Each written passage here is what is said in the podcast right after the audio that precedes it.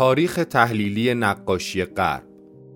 از سبک نئوکلاسیک تا تحولات دنیای مدر مدرس دکتر علی اصغر میرزایی مهر. برگزار شده در مؤسسه پژوهشی، آموزشی و مطالعاتی آکادمی شمسه.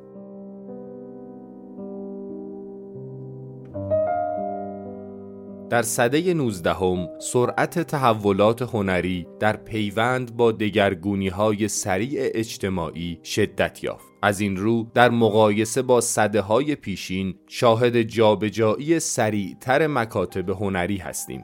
نئوکلاسیسیزم که همراه با شور انقلاب در فرانسه به عرصه جامعه آمده بود با فروکش کردن آن شور اجتماعی به سرعت فرو خفت و جای خود را به رومانتیسیسم داد که بر تخیل و شاعرانگی و فردیت هنرمند تاکید داشت.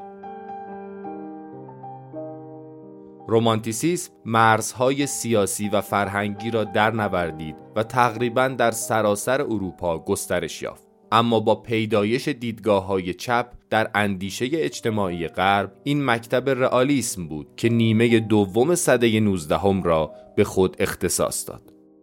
امپرسیونیسم اگرچه از دل رئالیسم بیرون می آمد اما ناخواسته موجد تحولات بزرگی در عرصه هنرها شد که از آن امروزه به عنوان مدرنیسم یاد می شود.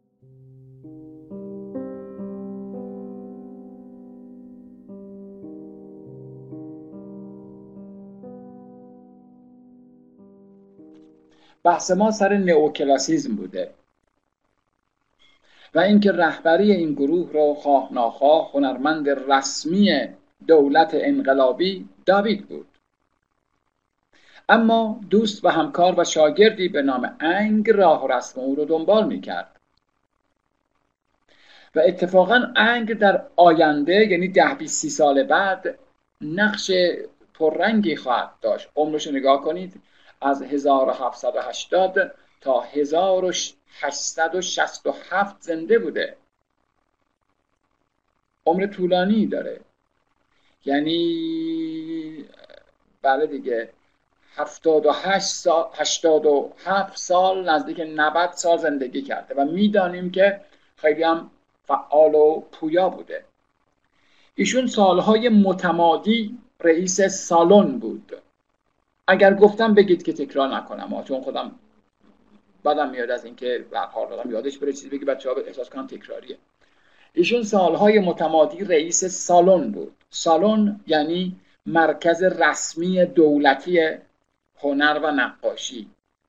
خب اون زمان که جز نقاشی شاخه دیگر هنرهای تصویری مثلا گرافیک چی و چی که نبود که. پس در واقع می‌دونم که شاید سه دهه رئیس سالن بود.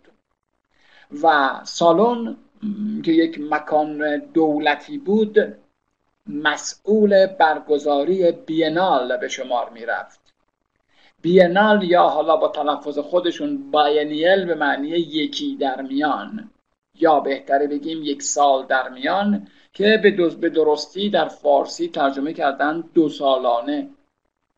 بله دو سالانه هایی برگزار می شد در فرانسه به مرکزیت سالن که هنرمندان آثارشون رو اونجا میفرستادند. آثارشون میفرستند و اگر پذیرفته می‌شد در زمره هنرمندان به شمار می‌رفتند. ممکن بود بعد از اون سفارش بگیرن و استاد محسوب بشن و غیره. چون در مقطع زمانی مورد نظر که مدرک تحصیلی وجود نداشت.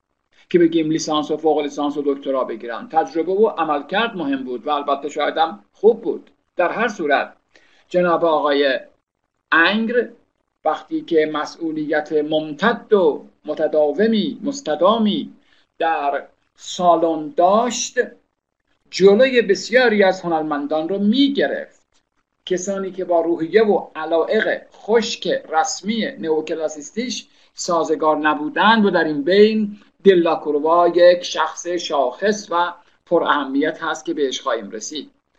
اثری از آقای انگر چهره یک شخص سیاسی است پورتری آقای لوی برتون. این رو نه چندان ویژگی نئوکلاسیستی به مفهومی که قبلا توضیح دادم که بازگشت ورزش های فراموش شده یونان و روم و اینا آنچنان نداره. آنچنان نداره. بسیار به واقعیت نزدیکه به طبیعت نزدیکه. اما قدرت جناب آقای انگ رو کاملا نمایش میده. قدرت اجرا قدرت درک آناتومی. خوب نگاه هر چقدر می‌خوایم با دقت ببینیم. انگار به درستی زیر این گونه ها استخون هست. گوشتالوه کاملا قابل فهمه. خب ببینید از این جهت البته که در امتداد نو کلاسیزمه که دقیق سعی می‌کنه آناتومی رو استخوان بندی رو دخالت شخصی درش نمی‌کنه. چون خواهیم دید که بعد از این بر علیه چنین عمل کرده رسمی و خشکی خواهند شوری هنرمندان. اینجا ندارم نشونتون بدم. شاید اشاره کرده باشم پیشابش اگه تکراریه پوزش می‌خوام. از موسیقیدان معروف ایتالیا هم انگ رپورتر کار کرده از پاگانینی هم آقای دلاکوروا به عنوان یک نقطه مقابل و مخالف. بدیهی برای آقای انگر تفاوتی نمی‌کنه. یعنی در واقع از خودم میگم جمله رو. انگ میگه به من چه که این چه کار است؟ شغلش چیه؟ ربطی به من داره. من استاد طراحی و نقاشی هم استاد اکادمیک هستم برای شناخت آناتومی بدن. پس باید تمام دقایق رو لحاظ کنم. می‌خواد آهنگر باشه می‌خواد بنا باشه می‌خواد شاعر باشه. در حالی که نقطه مقابلش که باهاش بیشتر آشنا خواهیم شد یعنی آقای اوژن دلاکوروا به جای اینکه بیاد آناتومی خشک رسمی یک مرد رو کار کنه حرکاتی همچون نوت موسیقی کار کرده که شخصیت و روح و روان یک موسیقیدان رو به تصویر کشته. و اینشان دنده تضادی است که خب معلوم بود پر نخواهد شد. جناب آقای انگر به حال تا بعد از نیمه 1867 زنده بود. تا 76 ببخشید. یعنی در واقع اولین نمایشگاه امپرسونیستامشون زنده بود که 74 اتفاق افتاده. خب کسان دیگری هم بودند در نوکلاسیسم ولی هیچ کدومشون دیگه اون جایگاه ندارن. به عبارت دیگه نوکلاسیزم داوید و انگر تبدیل به یک نوع نقاشی اکادمیک شد. نقاشی اکادمیک. اگرچه واژه اکادمی در اون زمان هنوز حداقل خیلی پشتوانه دقیقی ندارد چون واقعا آکادمی های هنری به شکل امروز اصلا به وجود نیامدن بله از جمله دست پروردگان آقای انگر ویلیام بوگرو هست. آدولف ویلیام بوگرو دختران فقیر. خب می‌بینید دیگه مهارت فنی بسیار چشمگیره اما محتوا حتی تمایلات رئالیستی توش دیده میشه.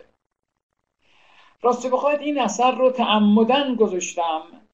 نه اینکه اثر شاخصی از بوگرو بوگرو کارهای بسیار دیدنی به لحاظ فنی به استادان تکنولوژی نقاشی هم دیگه نوکلاسیستا. به خصوص نسل دوم سومشون که دیگه محتوای نوکلاسیستی تا حدی کنار رفته و بیشتر قالبه ها فقط موندن. اون خشکی و اون رسمیت کار باقی مونده. این تابلو از این جهت گذاشتم که جناب کمال الملک ما آنگاه که رفت فرانسه یکی از کپیه هاش اینه. حتما تو کتابش دیدید کمال الملک این تابلوی بوگرو رو کپی کرده. اون زمانی که او نقاشی می‌کرده این اثر رو البته که بوگرو زنده بوده. بوگرو 1905 مرده. گفتم شاگرد انگره.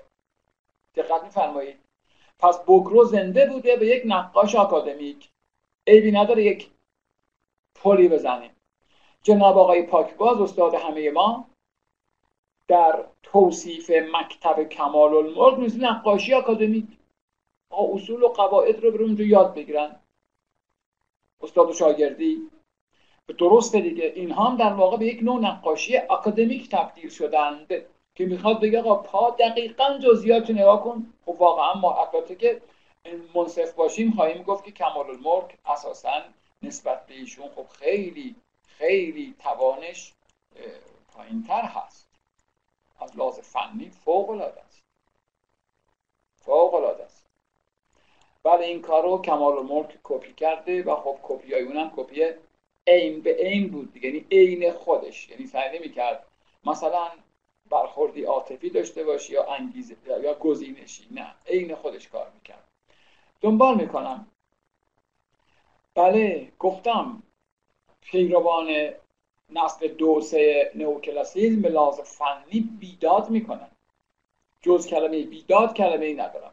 گفتم کار قبلیش کار شاخصی نیست ولی واقعا شاخصه این کار.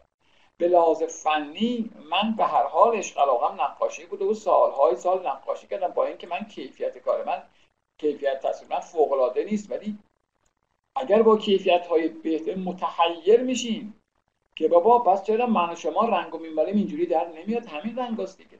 همین قلم موه همین رنگ روغنه همین بومه. از لحاظ فنی واقعا شگفت انگیزه کارش. سمفونی فرشتگان. چقدر شناخت روی نور و سایه و حجم و آناتومی و پوست و گوشت و چه می‌دونم پارچه و همه چیز. سمفونی فرشتگان البته که خب نوکلاسیستیه واقعا. مریم مقدس رو می‌بینید با نهایت لطافت پوست مثلا. کاملا میشه لطافت پوست رو هوا رو فاصله رو جو رو حس کرد لابلای این اندام ها بله در واقع فرشتگانی هند که منتها جالب اینجاست که درسته به لازم مضمون به آثار باستانی و اینا نزدیکه. اما خب ویالونی که می نوازند ویالون آن روز فرانسه است. سمفونی فرشتگان اثر ویلیام بوگرو از نئوکلاسیست ها از بوگرو یک اثر یا دو اثر در موزه سعدآباد تهران خوشبختانه نگهداری میشه. اونجا هم فوق العاده است خب. از می‌خوام اینجا بحثم رو نگه دارم و نداریم بمونه بعد توضیح بدم. از گفتم حتما پیشتر گفتم نوکلاسیزم از لازم مقطع زمانی خیلی طولانی نبود. درست حالا بگرو تا 1905 یعنی زمان سزان زنده بود. اما خب پیرمردی بوده دیگه. اینا در واقع به حاشیه رفتن. از دو دهه یا فوق سه دهه آغازین قرن 19 به بعد دیگه نوکلاسیزم حرفی برای گفتن نداشت. اساسا مگر نه اینکه نوکلاسیک زبان انقلاب بود. انقلاب تند و آتشین و گذراست دیگه. اینم گذرا بود. 20 سال بیشتر جایگاه و پایگاهی نداشت. در مقابلش جریان بزرگی زاده شد که در سرزمین ها و کشورهای متعدد بروز و ظهور پیدا کرد. تقریبا همزمان و اون رومانتیسیزم احتمال قریب این طبعا نباید درباره رومانتیزم چیزی گفته باشم. طبیعتا چون خب نرسته بودیم دیگه انشاءالله که همینطوره. اگر غیر از اینه خب بگید که من بدونم. اولا رومانتیزم یا رومانتیسیزم رو در فارسی جناب آقای مرزبان در تاریخ هنر جنسن که در اختیار شما هم هست ترجمه کرده بود احساسگرایی خب کمک می‌کنه دیگه. دونستن معنی فارسی کمک می‌کنه. نمیگم تعیین می‌کنه ولی کمک می‌کنه. به زبان غیر تخصصی و ساده یعنی بیان کردن احساسات شخصی. جواب دادن به ندای دل ندای عاطفه ندای احساس. رومانتیسیسم. مگر قبلا نبوده؟ خب بوده ولی خواهیم دید که اینقدر پررنگ نبوده. انقدر پررنگ نبوده. درست دقت کنید. من نظر خودم رو میگم. ممکنه اشتباه کنم. دریافت من خطا داشته باشه.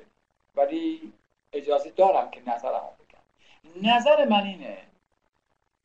یاد گرفتن سبک روکوکو یا نوکلاسیک خیلی آسونه. سبک بعدی یعنی رئالیسم خیلی آسونه. اما یاد گرفتن رومانتیسیزم به گمان من مشکله کتابارم بخونید این مشکل بودن سر جاش هست. چرا؟ گفتم حالا ممکنه من اشتباه کنم ولی حداقل نظر خودم باید بگم. چرا من معلم کهنه معلم فکر می‌کنم که یاد گرفتن رومانتیسیزم مشکله به جهت اینکه خیلی چارچوب پذیر نیست. خیلی توی کادر قرار نمی‌گیره و قواعد و قوانین روشنی براش نمیشه برشمرد. ناگفته پیداست که ما آدمیان به لحاظ گستره عاطفی موجودات عجیب غریبی هستیم.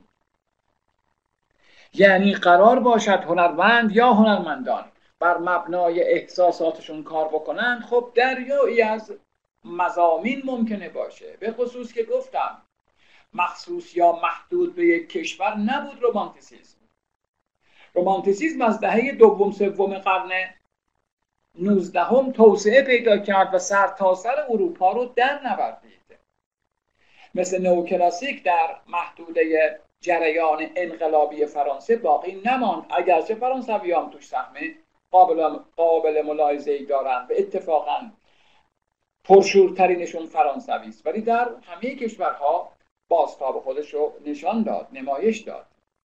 خب معلومه که هنرمندی که با فرهنگ آلمانی یا اسپانیایی یا هلندی یا بریتانیایی یا فرانسوی یا جای دیگه رشد کرده بیان احساسیش با یک سرزمین دیگه فرق خواهد کرد. تربیت فرهنگیش اون رو به مسیر دیگری خواهد کشاند. پس عرصه رومانتیسیزم عرصه بسیار فراخ و شاید بیدر و دروازه احساسات هنرمنده که خیلی نمی‌تونیم گسترش رو تعریف کنیم. به همین جهت مشکل میشه. خب از منظری که قبلا صحبت کردیم برگردم و پیوند بزنم این بحث رو به اون. یعنی چی؟ احتمالا پیشتر هم گفتم. بپذیریم. سبک کلاسیک موجی عظیم بود. خیلی عظیم که دنیای غرب و تکان داد. خب بالاخره این موج کمی فروکش کرد اما به دنبالش یه موج کوچکی به نام منریزم زاده شد. کوچیک بود اما بالاخره بود در امتداد کلاسیک بود. پس از منریزم یک موج بزرگ و گسترده به نام باروک به وجود آمد. این هم در امتداد منریزم بود تا جایی که آثار باروک فرق چندان چشمگیری با آثار منریستی نداشتند به یادتون هست من وقتی می‌خواستم مختصات باروک رو بر بشمارم و مقایسه کنم با کلاسیک مقایسه می‌کردم نه با منریزم چون با منریزم خیلی فرق نداشتند. و در ادامه اون درست موج بعدی یعنی روکوکو موج کوچکی بود و تقریبا در حوزه فرانسه و حاکمیت آخرین لوی ها اما پر واضح. به دوستانم گفتم حتی برخی روکوکو رو یک سبک جداگانه نمی‌دونن بلکه باروک مبتزل یا باروک فرانسوی مینامند. دقت فرمودین؟ یعنی وابستگیش به باروک کاملا مشخص بود. خب پس تا اینجا موجه های پشت سر هم بودند که متأثر از اون موج بزرگ اول بودند. اما یعنی کلاسیک. اما اما. نوکلاسیستا چطور؟ اینا متأثر از اون موج بودند فقط با یک یادآوری. با یک تفاوت که گمان می‌کردند مسیر به تدریج به انحراف رفته.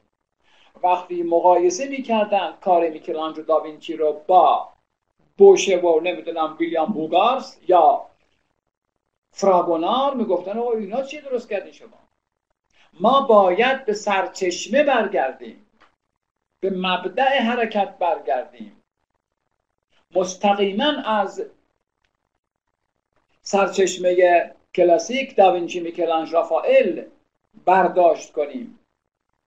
به این جهت اسمش شد نئو کلاسیک یعنی کلاسیکی که باز تولید شده باز متولد شده. پس دوباره میگم مشخصا نئوکلاسیک آخرین موج از یک خیزش عظیم به نام کلاسیک بود. اما بعد از اون این موج تمام شد. خوابید. سادش کنم بعد بگذرم. اگر از استادان منریست میپرسیدن که هنرمند بزرگ کیه؟ می‌گفت داوینچی میکلانج رافائل.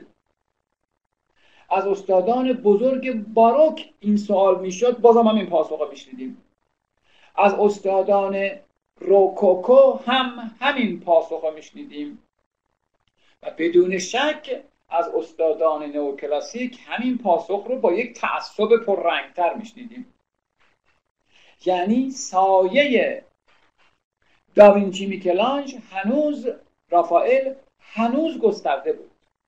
به خصوص در نوکلاسیک که دیگه برگشته بودن دوباره به سرمنشأ سرچشمه. اما رومانتیزم دیگه بر نمیگرده عقب. رو به جلو داره. تفاوت اصلی اینه. رومانتیزم دیگه ادامه اون ماجرا نیست. ساده بگم. خیلی خودش رو درگیر نمی‌کنه. داوینچی چی کار کرد؟ میکلانج چی کار کرد؟ در واقع شاید میگه به من چه چی کار کرد؟ به من چه شام آخر رو کی با کی خورد آخه؟ بگه من مسئول امور دینی هم مگه؟ میکلانج بزرگ بوده واسه خودش. خیلی هم خوب بوده. تمامش رفته دیگه. میکلانج مال قرن 16 بوده. الان ما قرن 19 ایم خب امیدوارم تونسته باشم تفاوت رو تفاوت منظر رو اشاره کنم. گرچه کافی نیست مثال دیگری می‌زنم گفتم هنرمند رومانتیسیست رو به آینده دارد. در حالی که دیگر مکاتب پیشین حداقل رو به گذشته داشتن به لحاظ اصول مبانی. و اگر انحرافی اتفاق میافتاد مثل روکوکو یه جورایی نقد می شدند و ترد می شدند و نفی می شدند که عکس عملش حضور نئوکلاسیست ها بود. اما رومانتیک اساسا اون منظر رو اون معقوله رو اون زاوی دید و می‌ذاره کنار. ببخشید یه مثال دیگه می‌زنم. این تحت سیطره شخصیت های اساتیری و استورهی بودن در همه رشته ها و در همه سرزمین ها وجود داره. فقط مال اروپا نیست در کشور خودمون. تو همه شاخه هم هست. حالا یه مثال ساده که هممون می‌دونیم همتون می‌دونید و هممون می‌دونیم. وقتی شخصیتی مثل فردوسی میاد شاهنامه رو میسراید میشه استوره حماسه سرایی. بعد از اون ده ها شاعر در طول صدها سال تلاش می‌کنن که کار رو تکرار کنن اما راست بخواید هیچکی هیچکی دیگه فردوسی نمیشه. ببینید نئوکلاسیک اتفاقا در کشور ما هم یه جورایی نمود داره. اونایی که با تحولات تاریخ ادبیات آشنان در واقع می‌توان گفت سبک هندی روکوکوی ماست. چقدر به ظرافت کاریا می‌پردازه. و بعد از اون سبک بازگشت اسمش روشه دوستان گرامی. به قول معروف اسمش روشه دیگه. بازگشت به چی به ارزش های فراموش شده شعر کلاسیک. پس ما میچلایی داشتیم. اما بعد از این نو کلاسیک چه اتفاقی افتاد؟ آرزو می‌کنم با تحولات ادبی آشنا باشید. با سبکشناسی شعر آشنا باشید. بعد از این جریان چه اتفاقی افتاد؟ یک جریانی به رهبری یک نفر پیدا شد که گفت بابا جان من اینکه فردوسی چیکار کرد؟ حافظ بزرگ بود سعدی بی نظیر بود مولانا اصلا خداوندگار بود باشد. به من چه؟ به من چه؟ امروز روز دیگر و کار من کار دیگری است. احترام اونا واجب اما به من چه مربوطه؟ من مرسی ساز دل دیوانه خیشم آه. رومانتیک شد اینجا. یه نفر پیدا شد که به جای نگاه به گذشته نگاه به آینده داشت. خب ناگفته پیداست که منظور در ادبیات ما کیست؟ خب یه جورایی رومانتیسیزم در غرب همین جریان رو پیش آورد. یعنی کسی که دیگه با اون استوره ها کار نداره. نمیگه دمای بعدی بودن و میگه من کار ندارم. به من ربطی نداره. من رو به آینده دارم و به عواطف و احساسات شخصی خودم بها میدم. یه بار دیگه اون بیت رو دوباره خانی کنم براتون. من آسونترین تعریفی که از رومانتیزم به ذهنم مینشینه همینه. نمی‌دونم مال کیه معلوم نیست لا ادریه میگه شاعر نیم و شعر ندانم که چه باشد. من مرسی ساز دل دیوانه خیشم خوب دقت کنید. شاعر نیم و شعر ندانم که چه باشد. من مرسی ساز دل دیوانه خیشم رومانتیسم اینطوریه. خیلی سادش می‌کنم. من امروز دلم گرفته می‌خوام یه منظره پاییزی بکشم. برای دل خودم بکشم. به هیچ کس رفتی نداره. حکومت هر چی می‌خواد بگه بگه. گوره بدرش دیانت و سیاست و سرمایه و اینا همشون برن گمشن من دلم گرفته می‌خوام واسه دل خودم یه کاری انجام بدم. هر کاری دارم می‌خواد. به کسی رفت داره؟ دولت می‌تونه بگه آقا من نمی‌خرم کار تو جهنم که نمی‌خری. مردم میگن خوشمون نمیاد درک خوشمون نمیاد. من برای دل خودم دارم کار می‌کنم. به کسی رفت نمی‌دونم شاید اینطوری بهتر بتونیم بفهمیم رومانتیزم یعنی چی. من یک مورد دیگه یک توضیح دیگه میدم بعد میرم روی آثار. رو آثار زیاد بحث خواهیم کرد. چه بسا امروز تمامشون رومانتیستا خیلی زیادن. خیلی زیادن.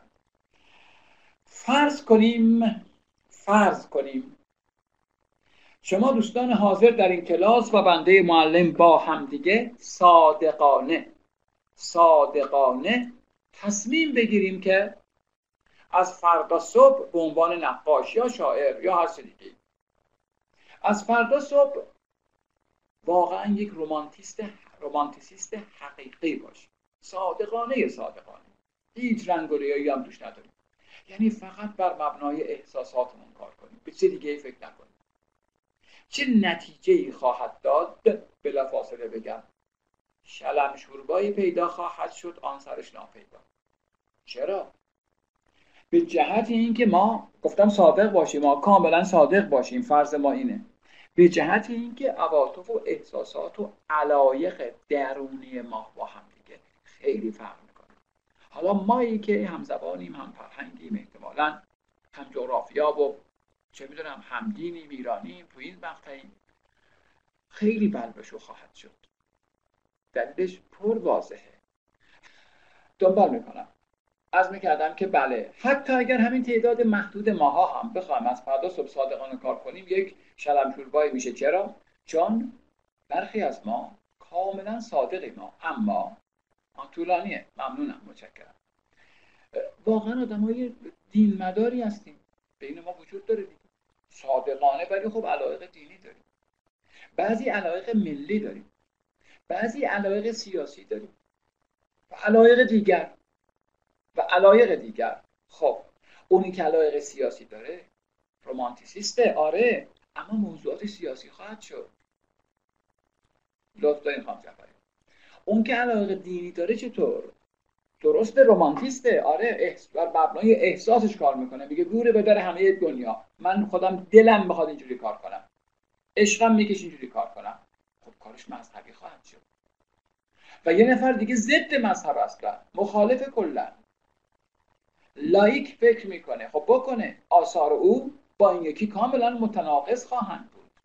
دقت کردین چی شد؟ یه کمی کار پیچیده میشه. آره همینطور هم هست یعنی صادقانه بگم گستره رومانتیسیزم خیلی فراخه. و به همین جهت به راحتی نمیشه توضیحش داد نمیشه خوب یاد گرفت نمیشه براش کادر تعریف کرد. اما وظیفه من به هر حال یادآوری کلیات مکتبه که کمی فراگیرش آسانتر بشه دیگه. اینو می‌تونم بگم اینجوری بگم. هنرمند رومانتیسیست با هر گرایشی که داره یک چیز در آثار رومانتیک تقریبا ثابته. بماند یکیش که خب اون پرداختن به احساس درونیه. یعنی باید از داخل بجوشه عشق بکنه با لذت ببره. اما مورد دیگه به این شکل جایی نیدم ما فقط برای تسهیل ماجرا میگم. هنرمند رومانتیسیست سفارش نمیپذیره. حالا سفارش دهنده هر کی می‌خواد باشه باشه. جز البته عواطف و احساسات شخصی شد رومانتیسی سفارش نمیپذیره. سفارش دهنده هر کی می‌خواد باشه باشه. پاپ باشه یا شاه فرق نمی‌کنه. یا گدا یا هر کس دیگه. خودش باید بخواد. سفارش نمیپذیره.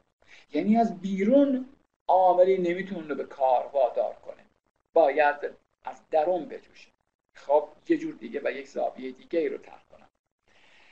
احتمالا دوستان من می‌دانند استادان ما در کتاب های مختلف این گونه تحلیل می‌کنند که اولین سبک هنری اروپایی که به فلسفه هنر برای هنر باور دارد رومانتیسیزمه هنر برای هنر از این زمان شروع میشه. یعنی ارزش اثر هنری در درون خود اثر هنری باید جستو بشه نه بیرون اون. دقت کردی؟ ارزش اثر هنری در درون اثر هنری است نه در بیرون آن. به این ترتیب خب گستره آثار تکسر پیدا می‌کنه به دلیل تنوع شخصیت ها علاوه بر این شاید بشه اینطوری گفت با این توضیحاتی که تا اینجا دادم اگر از دوستانم بپرسم که میان حالا هفت هنری که آخرش سینماس هنر هفتم کدام یک از شاخه های دیگر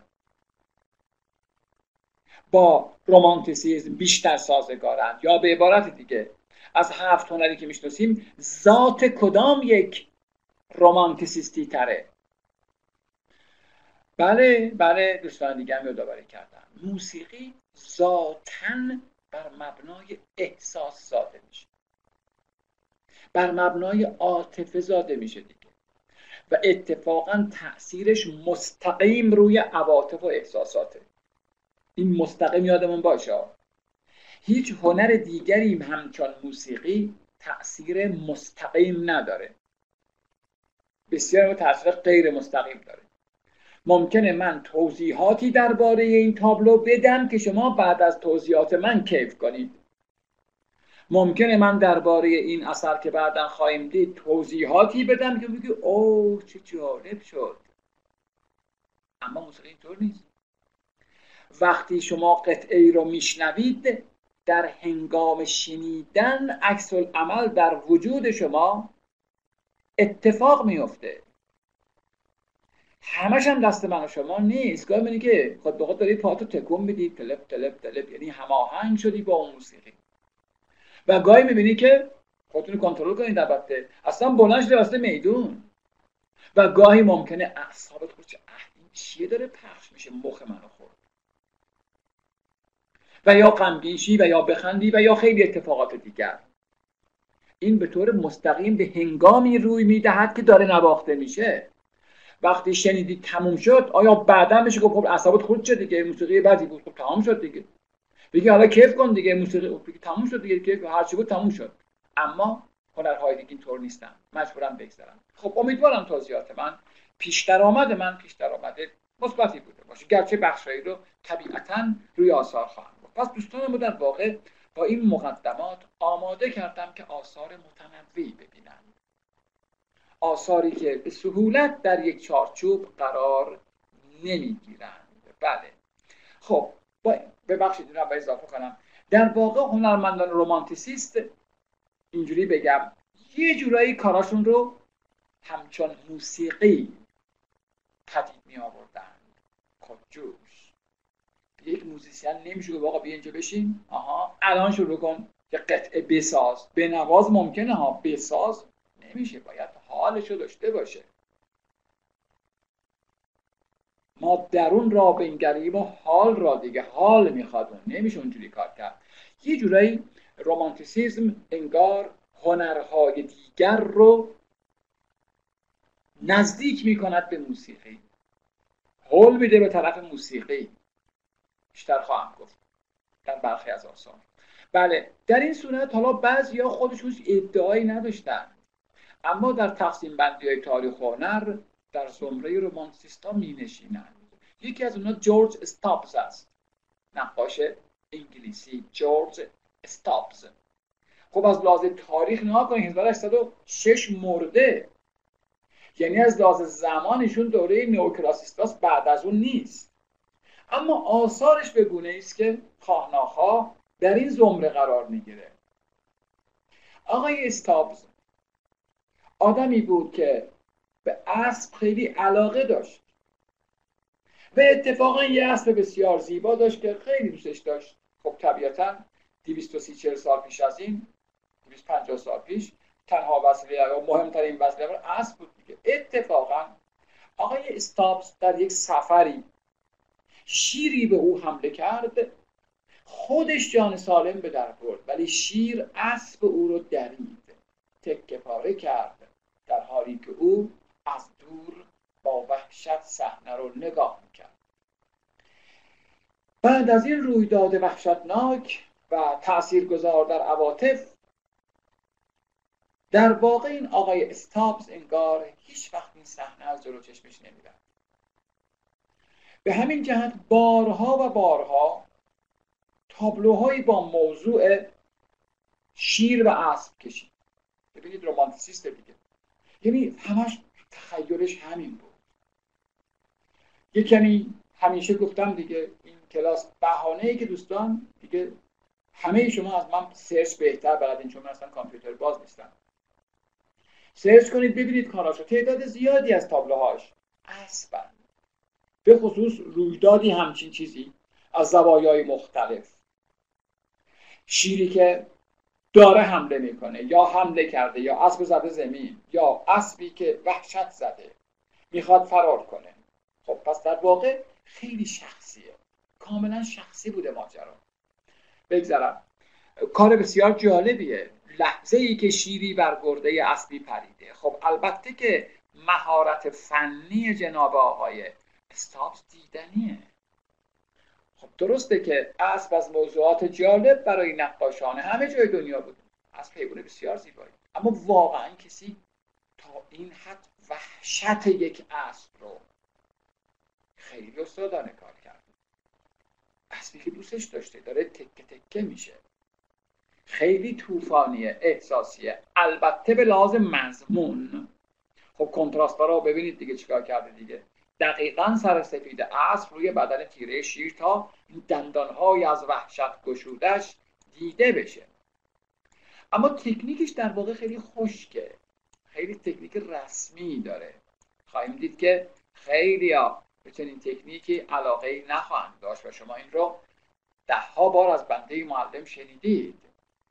تکنیک موضوع ابزار سبک نمی آفرینه جهان بینی سبک می آفرینه وگرنه این تابلو هیچ گونه شباهتی به لحاظ فنی به این نقاشی نداره. اصلا ربطی ندارن منتها در یک سبک قرار می گیرن چرا که هر دو کاملا احساسی هستند برم سراغ یک نقاش دیوونه دیگه. این دیوونه قطعا توهین نیست. ویلیام بلیک بازم بریتانیایی یا انگلیسیه. ایشون شاعر و عارف مسلک بود. شاعر بود. و آدمی مذهبی علایق عمیق مذهبی داشت. علایق شدید دینی داشت. یک مسیحی تمام ایار بود و معتقد به شغلش چی بود؟ ایشون به تجربه تعمیر کتاب های قدیمی رو بلد بود. به همین جهت معمولا تو کتابخونه ها سفارش می‌گرفت که بره کتاب های کهنه رو کتاب های قدیمی رو تعمیر کنه. این کاری داشت. خودش هم خب شاعر بود. یعنی وقتی زنده بود عمدتا به عنوان یک شاعر شناخته می‌شد. گرچه گاهی چیزایی هم می‌کشید ولی کسی تعبیرش نمی‌گرفت. اون نه خودش هم ادعایی نداشت. شعر چرا؟ تو مبانی عرفانی شاید جایگاهی داشته و شاید هم ادعایی نمی‌دونم. اما مطمئنا وقتی زنده بود نه خودش به کسی می‌گفت من نقاشم نه دیگران به عنوان نقاش میشناختنش. به خصوص بعد مرگش چون کار کتاب اینام بود خونش هم پر از کتاب متاب کتاب کهنه به خصوص. لای کتاب تباس تعداد زیادی نقاشی کوچیک که با آبرنگ روی کاغذ کار شده بود پیدا کردن. دوباره بگم؟ بعد مرگش تعداد قابل ملاحظه 100 تا هست فکر می‌کنم نزدیک 100 تاست تعدادی نقاشی کوچیک که با آبرنگ روی کاغذ کار شده بود پیدا شد. که این شاعر برای دل خودش کشیده بود. گروه قابل ملاحظه ای از این نقاشی ها در واقع یه جور برداشت از کمدی الهی دانته بود. گفتم که او شاعر بود. و دانته رو خیلی دوست داشت. خیلی دوست داشت دانته رو. به همین جهت هر از گاهی که دانته رو میخونده بالاخره وقتی ما شعر می‌خونیم تو ذهنمون تصویر میاد دیگه. دوش دیدم که ملایک در میخانه زدن. خب تصویر ذهن ما میاد. بزد تیر بر چشم اسفندیار تصویر میاره دیگه ذهن ما. جناب آقای ویلیام بلیک انگلیسی هم برداشت شخصی خودش رو احساسی و عاطفی خودش رو میکشیده با آبرنگ به سرعت روی کاغذ. خب یک سوال. آیا واقعا باید جریمش کنم چون این کار می‌کرده؟ بگن چرا همچین کاری کردی؟ خب بگه چه رفت داره؟ من گفته من نقاشم؟ من گفته ادعا کرده مگه این بیچاره؟ مثلا گفته این کارو منو بخره. و دل خودش میکشیده. پس حق داره بگیم چرا این کار می‌کردی؟ که خب برای لذت میبرده عاشق این کار بوده بله در واقع پس از مرگش بود که یه جورایی ویلیام بلیک کشف شد. شاید ده ها سال بعد مرگش کشف شد این شخصیت. که چه هنرمند بزرگی بوده بدون هیچ گونه ادعایی. چقدر عمیق بوده و صادق.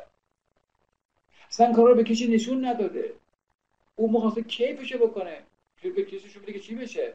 خب فکر کنید 200 سال پیش از این چنین نقاشی بود چی میگه ما جمع کنیم چی درست کردیم؟ این چیه درست کردیم؟ یادمون باشه. اونایی که دولت میستود آقای بوگرو بود با اون تکنیک حیرت انگیزش از لحاظ نور و سایه و حجم و عمق و جنسیت. آقا این به چه دردش می‌خورد؟ اما امروز می‌دونیم که نه. یک بیان دیگری است که بسیار بسیار ارزش داره. دوزخ دانته. این یکی از اون مجموعه تصاویری است که برای کمدی الهی یا پس از خواندن بخشی از کمدی الهی کار کرده بود. گفتم مردم می‌تونن خوششون نیاد سرمایه‌دار مجموعه می‌تونه نخره دیگه جلوش نمی‌گیرن چرا نقاشی کشیدی که خب اینجور دوست داشته بکشه. بله این آدم نه اصول پرسپکتیو آموخته نه اصلا کلاس رفته. خب نرفته باشه. مادری داره کودکش رو از یک آتشی دور می‌کنه قافل از اینکه به آتشی گدازنده تر در خواهد قلتید آبرنگ رو کاغذ اندازه کوچیک. نمی‌دونم خیلی کوچکه کجا اثر دیگری از ویلیام بلیک ببینیم با هم. آغاز زمان. این سوژه رو چند بار چند بار تکرار کرده. می‌گفته من دیدم آن مرد رو که بر فراز خورشید نشسته بود و جهان رو آغاز می‌کرد. زمان رو ببخشید. اندازه می‌گرفت و آغاز می‌کرد. یعنی تصویری از خداونده که در گردونه خورشید نشسته و داره زمان رو حالا آغاز می‌کنه خلق می‌کنه یا اندازه می‌کنه واقعا رومانتیسیست شخصیه. عاطفیه. نه با نورپردازی کار داره نه با پرسپکتیو کار داره نه با دولت کار داره با هیچ. پیام دلش. کیف کرد. عشقش کشت اینجوری کار به کس چه رفت داره؟ جریمش که نمی‌کنن آناتومی همینقدر بلده. خیلی هم خوبه. قبل از اینکه از ویلیام بلیک بگذریم یادآوری کنم. بلیک گفتم شغلش چی بود؟ کتابای قدیمی رو تعمیر می‌کرد. مذهبی هم بود دیل باور بود. خب ایشون در امتداد این نوع زندگی به آثار قبل از رنسانس علاقه پیدا کرد. دقت کردید؟ یعنی به روزگاری علاقه داشت که همه چیز دینی بود. همه چیز عارفانه بود. به نظر او دوره قرون وسطا چنین ویژگی داشت. خب درستم بود دیگه همه چی دینی بود دیگه. همه چی دینی بود. و این عقل عقل محاسبگر عقل استدلالگر رو آدم حساب نمی کردن.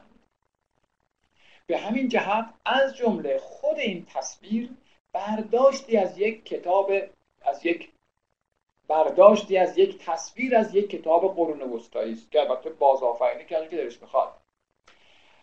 پس یه بار دیگه نکته اون باشه. از رنسانس به این ور آقای ویلیام بلیک اولین کسی است که به هنر قبل از رنسانس علاقه داره. بعد از ویلیام بلیک کسانی که همچون او بودند بهشون میگن پر رافائلیست ها پر رافائلیست ها تو فارسی ترجمه کردند پیشا رافائلیون. مفهوم بود؟ مفهوم بود انشاءالله. ادامه میدم. اعتراضی ندارید یعنی اینکه انشالله مشکلی نیست. خب من اولش مفصل روزه خوندم به خاطر همین که خب می‌دونستم چی می‌خوام نشون بدم دیگه. طبیعتا می‌دونستم. ناپل اون در نبرد آیلو یکی از جنگ کاشه اثر آنتوان جان گرو آنتوان جان گرو گرو با گروز فرق داره ها پیشا پیش بگم گاهی اوقات واقعا مرزبندی سبک ها مشکل میشه. برای همه. بنده و شما فرقی تو این زمین نداریم. استادانمون هم گیر می‌کنم واقعا. خب لذت بخش و جالب همینش جالبش می‌کنه دیگه. دنیای صنعت کمچین پیچ تابی نداره که یه قطعه ده میلیون تام تولیچه عین هم دیگه است. خب دنیای هنر همین. کش قوس های جذاب رو داره و دلچسبش می‌کنه. بله آقای گرو یکی از ستایشگران ناپل اونه اتفاقا یه جورایی شاید شاگرد انگل هم بود. اما خب آثارش فرق داره. بله ایشون در تعدادی از تابلوهاش ناپل اون رو کار کرده. اما در نقش یک منجی. یک شخصیت بزرگ افسانه ای و لطیف طبع. همینو بگم. بله خب ناپلئون همش جنگ بود دیگه دیگه خبر دارید من تکرار نکنم. برف باریده در گستره وسیع میدان جنگ. اون دور دورا چه کشت کشتارهایی شده چه آتش سوزی های وحشتناکی. این جلو. آره بخش بزرگی از مستومان دشمنن. بخش بزرگی از مستومان جنگن دیگه. کاملا معلومه. و ناپل اون جناب آقای ناپل اون آمده به دیدار این زخمی ها اومده به دیدار زخمی ها خوب دقت کنید. خوب دقت کنید. یعنی ناپل اون از به عنوان یک شخصیت عاطفی یک نجات بخش معنوی حتی عیسی مسیح داره مطرح میشه. ببینید جناب آقای انگ اون رو شبیه جوپیتر کشیده بود زئوس کشیده بود. بزرگش کرده بودن برده بود تو یونان باستان برده بود تو روم. این عاطفی می‌کنه. آره اینم ستایشش می‌کنه. فقط نمی‌دونم داره ستایش می‌کنه اونا. اما نمی‌بره در میان خدایان یونان. می‌بره به یک شخصیت عاطفی. کسی که در میدان جنگ هم به فکر دشمنان زخمی خودش. ببینید یه تابلوی دیگه داره به نام بیمارستان تاونی ها می‌دونم من جناب ناپل می‌دونید تاون واگیر داره دیگه. عین این زهرماری اخیره. کدوم زهرماری؟ کرونا. اونم واگیردار بود دیگه. اگه کسی نزدیک کسی می‌رفت تا اون می‌گرفت. ناپل اون فراتر از اینها مثل آقای پریس جانسون و آقای زردنبو یعنی ترامپ. بی خیال اینجور چیزا. البته به نام نظر آقای نقاش گرو میره به دیدار بیماران تاونی ببینید من نمی‌دونم رفته نرفته خبر ندارم. مهم اینه که نقاش او رو اینگونه عاطفی بزرگ می‌کنه. دقت می‌کنید؟ بله به هر حال الان داریم یه کار رومانتیسیستی می‌بینیم. خیلی احساسیه. حتی زیادی احساسی انگار. داره به طرف سانتیمانتالیستی بودن. ماپل اون یک سردار بزرگی که خب سردار باید کشته که نترسه که بدیهیه. اما ببینیم که چجوری نگاه کرده. البته تأکیدی که بر شخصیت اصلی داره به لحاظ ترکیب بندی که خب پر واضحه. نیاز من بگم که. بله ناپل اون در نبرد آیلو اثر آنتوان جان گرو از رومانسیستای فرانسوی. خب اما به یک شخصیت مهمتر رسیدیم. به نام آقای تئودور ژریکو. بدون شک شاهکار ژریکو همین تابلوه ژریکو عمر بسیار کوتاهی داره. 1791 به دنیا آمده 1824 در اثر یک سانحه که شیطونی کرده از دنیا رفته.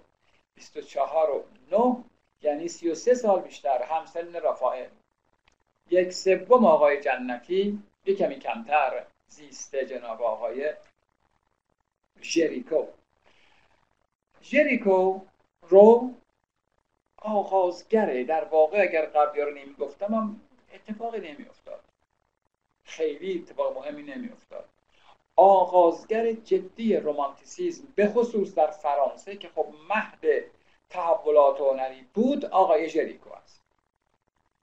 همینجا بگم ژریکو یک شاگرد پرورش میده که میشه نماینده سبک رومانتیسیزم یعنی دلاکروا یا دلاکروا شاگرد ژریکوی که بعدا بهش می‌رسیم. فعلا کوتاه میگم. بله. چی بود ماجرا؟ یادم افتاد. آقای ژریکو علاقه بسیار به اسب داشت. و یکی از فعالیت های عمدهش رام کردن اسب های سرکش بود. و اتفاقا یکی از این اسبها سورش به ژریکو چربید. یعنی به هنگام سواری پرتش کرد و ایشون خورد زمین و دیگه بر نخواست. جان در راه این علاقه شخصی یعنی کلنجار رفتن با اسب ها داد. خب. اما گفتم این نه تنها شاهکار این هنرمند جوان مرگ شده است بلکه یکی از آثار شاخص سبک رومانتیسیزم به شمار میره که سرآغاز گروه بزرگی از نقاشی هاست. با عنوان بازماندگان کشتی مدوسا در سال 1815 یک اتفاق تلخ روی میده. می‌دونن دوستان من حتما می‌دونن که در اروپای گذشته اروپای صده های پیشین جز صده 20 یکی از کسیفترین تجارت ها تجارت برده بود. البته لابد می‌دونید. یعنی افراد شارلاتان افراد شرور افراد نابکار می‌رفتند از آفریقا جوانان رو داغ میذاشتند دست پاشون رو با زنجیر میبستند می‌گرفتند میآوردن میبردن در اروپا به عنوان برده میفروختند تجارت بسیار پرسودی بود. خب کاری که قطعا هیچ گونه دفاعی ازش نمیشه کرد زشته بود. راست بخواید می‌تونیم بگیم ما ایرانیان هیچ وقت این کاری رو به طور رسمی و جدی نمی کردیم خوشبختانه. کوروش بود که این کار رو لغو کرد و در ایران خیلی به ندرت بوده. بردار رسمی که قطعا نبود. حالا بحث ما خارج البته. بله بردهداری که از مشاغل یکی از تجارت های پرسود و حتما امروز میگیم حداقل غیر انسانی غیر اخلاقی. خب حالا بود دیگه. بحث ما چه رفت یک کشتی به نام کشتی مدوسا از منطقه ماداگاسکار آفریقا نمی‌دونم چند تا صدها برده رو داره با کشتی میاره برای فرانسوی ها در مسیر طوفانی می‌گیره و طوفان کشتی رو در هم میشکنه و کشتی و صدها نفر غرق میشن. یعنی این افراد نگونبخت قبل از آنکه به افتخار بردگی نایل بیان جان میبازند. خب این رویداد تأثیر انگیزه به خصوص آدم اگر عاطفی باشه خب جگرش میسوزه واقعا. چه کار زشتی آخه؟ چه سرنوشتی درست کردیم برای انسان هایی که می‌تونن با ما برابر باشن. خب کشتی از بین رفت. صدها نفر غرق شدند اما چند روز بعد سه چهار نفری که به یک تخت پاره آویخته بودند باد اونها رو به ساحل آورده بود. سر و صدایی کرد. در واقع بازتاب هایی داشت. حساسیت هایی برانگیخت دیگه. که چند نفر زنده اومدن. خب آقای جریکو که دریایی از احساس بود طبعا این دریاش به جوش آمد. این مقدمات رو نگم فایده نداره. خواهید دید بعضی از آثار رو سی ثانیه ممکنه ببینیم اما بعضی از آثار باید معلم توضیح بده پیشینهشون رو می‌سازه. بله. آقای جریکوی پر احساس رفت این چند نفر رو پیدا کرد. به قول جوانترها باشون دمخور شد. گفتگو نشست.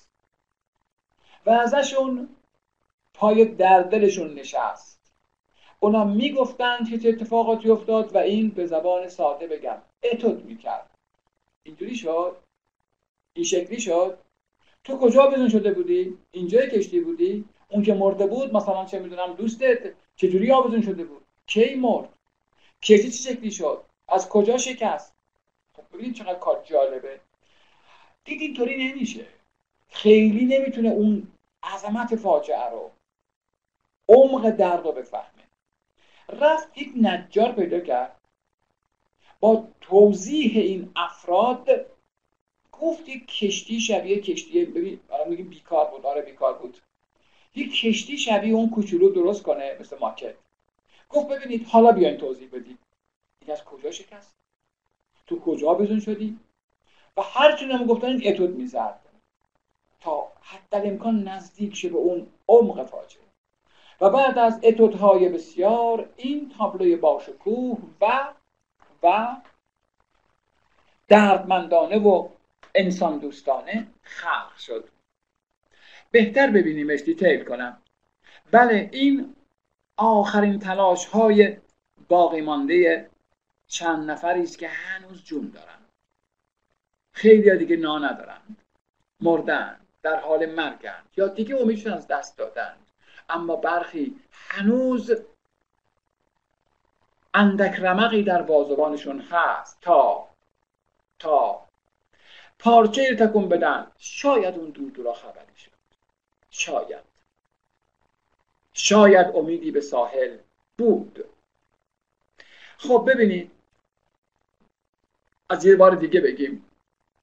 توضیحات من گمان می‌کنم که کافی بود برای اینکه اون بار رمانتیک کار رو بفهمیم. با این یادآوری همیشگی که تکنیک که مهم نیست. اینکه با رنگ روغنی یا آبرنگ که مهم نیست. اون, اون, اون مقدمه مهمه که شنیدید. اون مقدمه مهمه. بله به خصوص به صحنه که نگاه می‌کنیم خب نقاش باید تجسم کرده باشه دیگه. نقاش خودش خودش رو کجا دیده؟ پشت سر این ستم دیدگان پشت سر این بردگان نگون بخت. نه در ساحل نشسته شاد و خندان به قول اون شاعر نه. یعنی من هم مثل شما غرق این دریای مهنتم. منم همدرد شما من با شما. کافیه دیگه نه. بله نمونه ای از یک کار موفق رومانتیسیستی. موفق. درسته این تابلو تابلوی مشهوری نیست از آقای جریکو ولی بدون شک برای فهمیدن مسئله رومانتیک از بهترین تابلو هاست بالاخره جریکو آغازگر شخیص این ماجرا در فرانسه است. آقای جریکو می‌رفت در تیمارستان ها از بیماران روانی دیوونه ها اینجوری بگیم بهتره دیگه. از دیوونه ها نقاشی می‌کرد. خب شما بگید فکر می‌کنید عکس عمل جامعه در برابر این کار نقاش چی بود؟ اینکه کسی کار زندگی رو ول کنه بره تیمارستان از دیوونا نقاشی کنه. چه خواهند گفت؟ ببینم دوستمون نظرش چیه؟ خانم رضایتی. تردش می‌کنن. آره آره. جور دیگه هم میشه گفتا شما همچین کاری همچین کاری کنی مادرت چی میگه؟ که مادرتون اهل هنر نباشه کلا دنبال همین میگشتم حتما خودش هم یه تختش کمه دیدی حتما خودش هم یه تختش به قول قدیمی ها کمه. آخه موضوع سرش قهته ممنونم. موضوع سرت قهت پسر دختر. آقای دیوونه ها رو بکشی که چی بشه؟ یه چیز بکش که نون داشته باشه آب داشته باشه. پول در بیاری افتخار پیدا کنی کار پیدا کنی. شهرت پیدا کنی بکشی که چی بشه؟ گفتم نمونه خیلی خوبی یه دونه نیست. اصلا یه گروه روانی ها رو کار کرده. یه تعداد یعنی نمی‌دونم چند تا. سرچ کنید می‌بینید. زن و مردم فرق نداره. دیوونه هر جورش هست دیگه. بله. یه مثال کوچیکتر براتون بزنم. ببخشید که شخصیه. شاید قبلا هم گفتم. من عشق علاقه اصلا در نقاشی منظره بوده. همه جای ایران رو برای منظره گشتم. و همون هم کمی تاریخ معماری یاد گرفتم دیدم یاد گرفتم. خدا بیامرزه اموات شما رو مادر بنده یک سال پیش از دنیا رفت. همیشه این ننه من بگو واقع پسر آخه بالای کو برای چی میری؟ خب بشین اینجا تو زمستون تو این سرما میری چیکار کنی اونجا؟ بشین چایت بدم بغل بخاری نون پنینت بدم همینجا جهنم می‌خوای بکشی بکش همینجا بشین بکش. نقاشی بکشه دیگه نه. چرا میری در تپه؟ چرا بالا میشه اینجا مثلا چه می‌دونم. فلان شهر. خب همینجا بشین این کار بکن دیگه. کاملا حق داشت.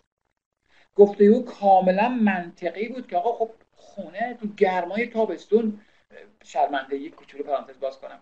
من رفته بودم دزفول. هنوز تابلاشو دارم. احتمالا دارم. رفتم دزفول تو کوچتم کار می‌کنم دیدم یه زنه زمان جنگ بود. یه زنه پشت در هی داره منو میپاد که من دارم چیکار می‌کنم؟ بالاخره دارش گفت با اون لحجه زیبای دزفولی گفت نقشه می‌کشی؟ گفتم چطور مگه؟ گفت ندی به صدام خونه ما رو با گفتم از نقاشی می‌کشم نقشه نمی‌کشم. همین باعث رو سلام علیک کنیم با هم دیگه. بعد خب من بعد آب آورد اینا. گفتم میشه بیام خونه‌تون رو ببینم. خونه شاید خونه قدیمی بود خیلی زیبا خونه قدیمی است. گفت بفرما. رفتم تو اون اون یکی اون یکی. بعد ازیدم پشت بوم برم دیدم او از پشت بوم خیلی زیباست این کوچه. یک کوچه ای بود که توش می‌بری گفتم خیلی گفتم آقا ببخشید خانم عزیز همسایه خواهر. من می‌خوام اینجا بشینم. گفت نه نمیگم چه نمیشه؟ گفت آخه گرمه. گفت خب نداره. گفت نه گرم آقا دستور گرمه. نمیشه. روانت خراب میشه. از ما اسلام امکان گفتم بابا باشه. من مشکل ندارم. نگران نباش. شروع کردم کار کردن. این فکر من خولم.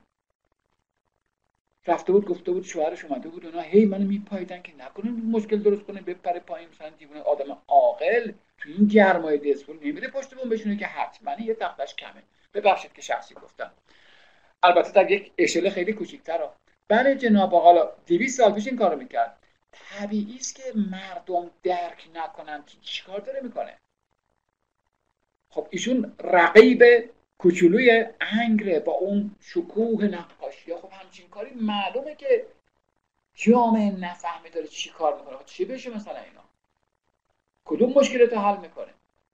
نون میشه نام میشه چی میشه؟ خب هیچی. ولی خوشبختانه می‌دونم که تک تک, تک دوستان می‌فهمند و درک می‌کنن. یه جور همزاد پنداریه دیگه. بالاخره بخشی از هنر همین دیوونه بازی هاست. کارش نمیشه کرد. ببخشید. زن دیوانه اثر جریکو. جریکو یکی از شخصیت های مهم این ماجراست. خب بریم سراغ معروفترین شخصیت مکتب رومانتیسیسم من وظیفه دارم که از خودم حتی امکان مگر بگم این نظر منه مثل قصه قبلی گفتم ببخشید که شخصیه کتاب ها در اختیار شما هستند. من در اینجا فقط یه ذره کارو آسون می‌کنم دیگه حاصل جمع چند تا کتابو میگم. والا چیز زیادی از خودم که ابدا نمی‌کنم. دلاکوروا رو عموما نماینده مکتب رومانتیک می‌دونن. شخصیت شاید تاثیرگذارتر و برتر و بزرگتر سبک رومانتیک می‌دونن. آره سال زندگیشم می‌بینید 1798 تا 1863 زیسته. یعنی اوایل نیمه دوم سده 19 هم رو هم درک کرده جناب آقای اوژن دولاکروا گفتم دلاکوروا در واقع شاگرد جریکو بود. جریکو جواب مرگ اما مسیر او رو دنبال کرد و گام های بسیار بزرگی برداشت. دلاکوروا نویسنده نظریه پرداز شاعر تصویرگر چاپگر جهانگرد و نقاشه. همه رو با هم داره. خب بیهوده نیست که به جورایی نماینده سبک رومانتیسیزم شما میره قبل از اینکه سراغ آثارش بریم که خب حتما دیدید خیلی از کاراشو. من دوستا بیشتر نشون نمیدم چون خب زمان خیلی طول می‌کشه و خب از امکانات ما خارجه. بخوایم هی از هر هنرمند 5 تا 10 تا 20 تا ببینیم که خب ضرورتی نداره. خودتون می‌بینید دیگه. نکته اینجاست. آقای دلاکوروا فقط یه نقاش نیست. گفتم برشمردم گستره فعالیت اون رو. اونی که نگفتم من فنی خب بلد نیستم معلوم بلد نیستم. در کتاب ها نوشتن که او در ساختمان اتاق تاریک دستکاریایی کرد که در اختراع دوربین عکاسی توسط دوستش نئیپس مؤثر بود. یعنی فنی هم بود. جمله دیگری بگم. دوست چیزی نوشت ببینم چی نوشتم برای من. نکته دیگری برای دوستانم بگم. دلا کوروا اولین هنرمند اروپایی است که نقاشی رو با موسیقی مقایسه می‌کنه. پیرو با آنچه که نیم ساعت یه ساعت پیش گفتم ها. پیرو آنچه که گفتم. نقاشی رو با موسیقی مقایسه می‌کنه. تقریبا چنین مطلبی داره. میگه اگر موسیقی کنار هم چیدن نوت ها با یک اسلوب خوشایند هست نقاشی هم کنار هم چیدن رنگ ها با اسلوب و فناوری خوشایند و جالب. خب من اول گفتم که همه شاخهای رومانتیک می‌خوان خودشونو یه جورایی انگار به موسیقی نزدیک کنند. خب این گفته دلاکوروا معید اون بود. خب فعلا اثر رو معرفی کنم در مورد دلاکوروا زیاد صحبت داریم. اسم این تابلو همینه دیگه. یونان بر خرابه های میسولانگی جان می سپارد ماجرا چیه؟ این تابلو رو 1826 کشیده. در این روزگار یعنی اوایل قرن بیستم به دلایل متعدد که حتما بخشش انگولک اروپاییان بود امپراتوری بزرگ عثمانی متزلزل شده بود. متزلزل شده بود. و برخی از ملت های زیر سلطه عثمانی ها که کم هم نبودند زمزمه های استقلال خواهی سر داده بودند. از جمله یونانیان خب انشالله که دوستان من می‌دونن. امپراتوری عثمانی امپراتوری بسیار گسترده و بزرگی بود که سر تا سر شمال آفریقا. بخشایی از شرق اروپا بخش بزرگی از آسیا در اختیارش بود. و اروپایی ها از این امپراتوری بسیار صدمه خورده بودند بسیار ضربه خورده بودند و کینش در دل اروپایی ها بود عمیق. پس هیچ وقت از توطعه بر علیه عثمانی کوتاهی نمی‌کردند طبیعتا. از جمله تحریک برخی از اقوام به اینکه از زیر سلطه ترکا بیان بیرون. به ویژه یه قومی که در واقع یه جورایی اصل و نسب اروپاییان بود یعنی یونان. یونان چند صد سال بخش از امپراتوری عثمانی بود. پس زمزمه ها و فعالیت های استقلال خواهی انجام می گرفت اما عثمانی ها سرکوب می‌کردن طبیعتا. سرکوبی خونی. این اتفاق خب یه جوری عاطفه آقای دلاکوروای اروپایی رو تحریک می‌کنه. این تابلو اعتراضی است بر کشتار یونانیان توسط عثمانی ها. در اینجا خیلی شاعرانه کرده ماجرا رو. این زن در واقع سمبل یا نماد یونان باستان هست. با این لباس سفید که شاید نشانه ای از پاک دامنیه. اعتراض می‌کنه به این کشتار. به این ویران کردن ها خون ریختن ها که هنوز رو سنگ خون تازه است. و اون دور دورا طوفانی در گرفته. یک سرباز خشن بر نیزش تکل اگرچه در سایه است. خب ترکیب بندی مشخصه که چقدر این زن مهمه. یونان رو همچون یک زن زیبا دیده. پاک سفید پاک دامن بلند بالا. خب خب رومانتیکه دیگه چی بگم؟ رومانتیکه کاملا عاطفی نگاه کرده به ماجرا. اما این یه کارشه. آثار متعدد و گوناگونی دارد. خیلی گوناگون. اولا جای دیگری باید بگم. درسته دلاکوبادوم خیلی فعالیه. گفتم تو زمین های متعدد. مثلا آثار شکسپیر یا شکسپیر رو تصویر سازی کرده هملت رو مکبس رو. خب تو اون زمان واقعا تصویر سازی متداول نبود. آدم خلاق و نوآوری است. یعنی به سراغ شعر و اینا رفته دیگه معنیش اینه. و شعر هم بسیار دنیای رومانتیکی داره. که همین امروز زیاد گفتم. اما یکی از عملکردهای مهم دلاکروا اینه که احساس می‌کنه دیگه اروپا بس دیگه. چقدر تاریخ اروپا مردم اروپا شهر اروپا لباس اروپا مذهب اروپا خب بسه این دنیا جای دیگه هم داره بالاخره. شعر میگم دیگه دوستان شعر زیاد داریم. حتما با خودش میگه البته. میگه بیا ره توشه برداریم قدم در راه بی برگشت بگذاریم ببینیم آسمان هر کجا آیا همین رنگ است؟ شاعر معاصر توانامون سرود خیلی زیباست. بله ایشون اولین هنرمند نامآوری است که احساس می‌کنه. خب واقعا قدم برمیداره و در راهی شاید بی بازگشت می‌ذاره. تا ببینید جای دیگه دنیا چه خبره. ببینید این روح کاملا روح رمانتیکه. کاملا روح رمانتیکه. بله من و شما امروز شما بیشتر. درک چندان روشنی از اهمیت کار این آدم نداریم. بگید چیکار کرده؟ شخ کرده. خب بعضی از دوستان من حالا ده تا کشور رو گشتن. خب اونم گشته من این کار بزرگی کرده. گفتم نه با این تجسم نمیشه فهمید و چیکار کرده. باید یک جور دیگه نگاه کرد. چجور یادمون باشه زمان او وسیله حمل و نقل اسب و شطوره گاریه. حال حساب کنید. یک نفر شاگرد ژریکوی با آدم این کار بکنه. از پاریس پر از ناز و نعمت. پر از ناز و نعمت. بلنشه با اسب و شطور بره آفریقا. نه زبان می‌دونه نه نقشه ای هست نه وسیله حمل و نقلی هست. شک نکنید که دیوونه است. من واژه رو منفی به کار نمی‌برم البته.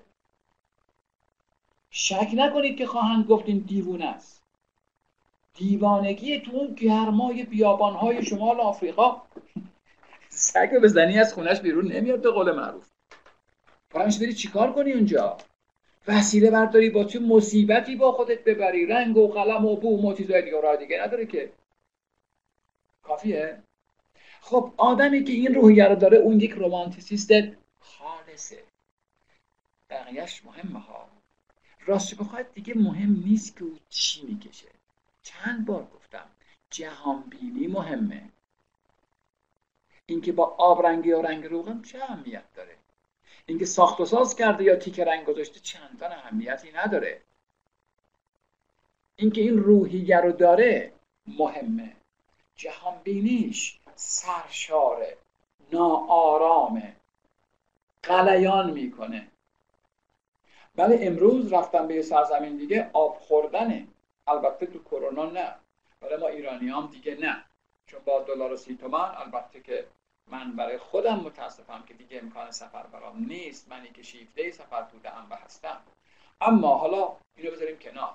به هر حال میگم حالا واقعا حالا چند ماه اخره بذاریم کنار.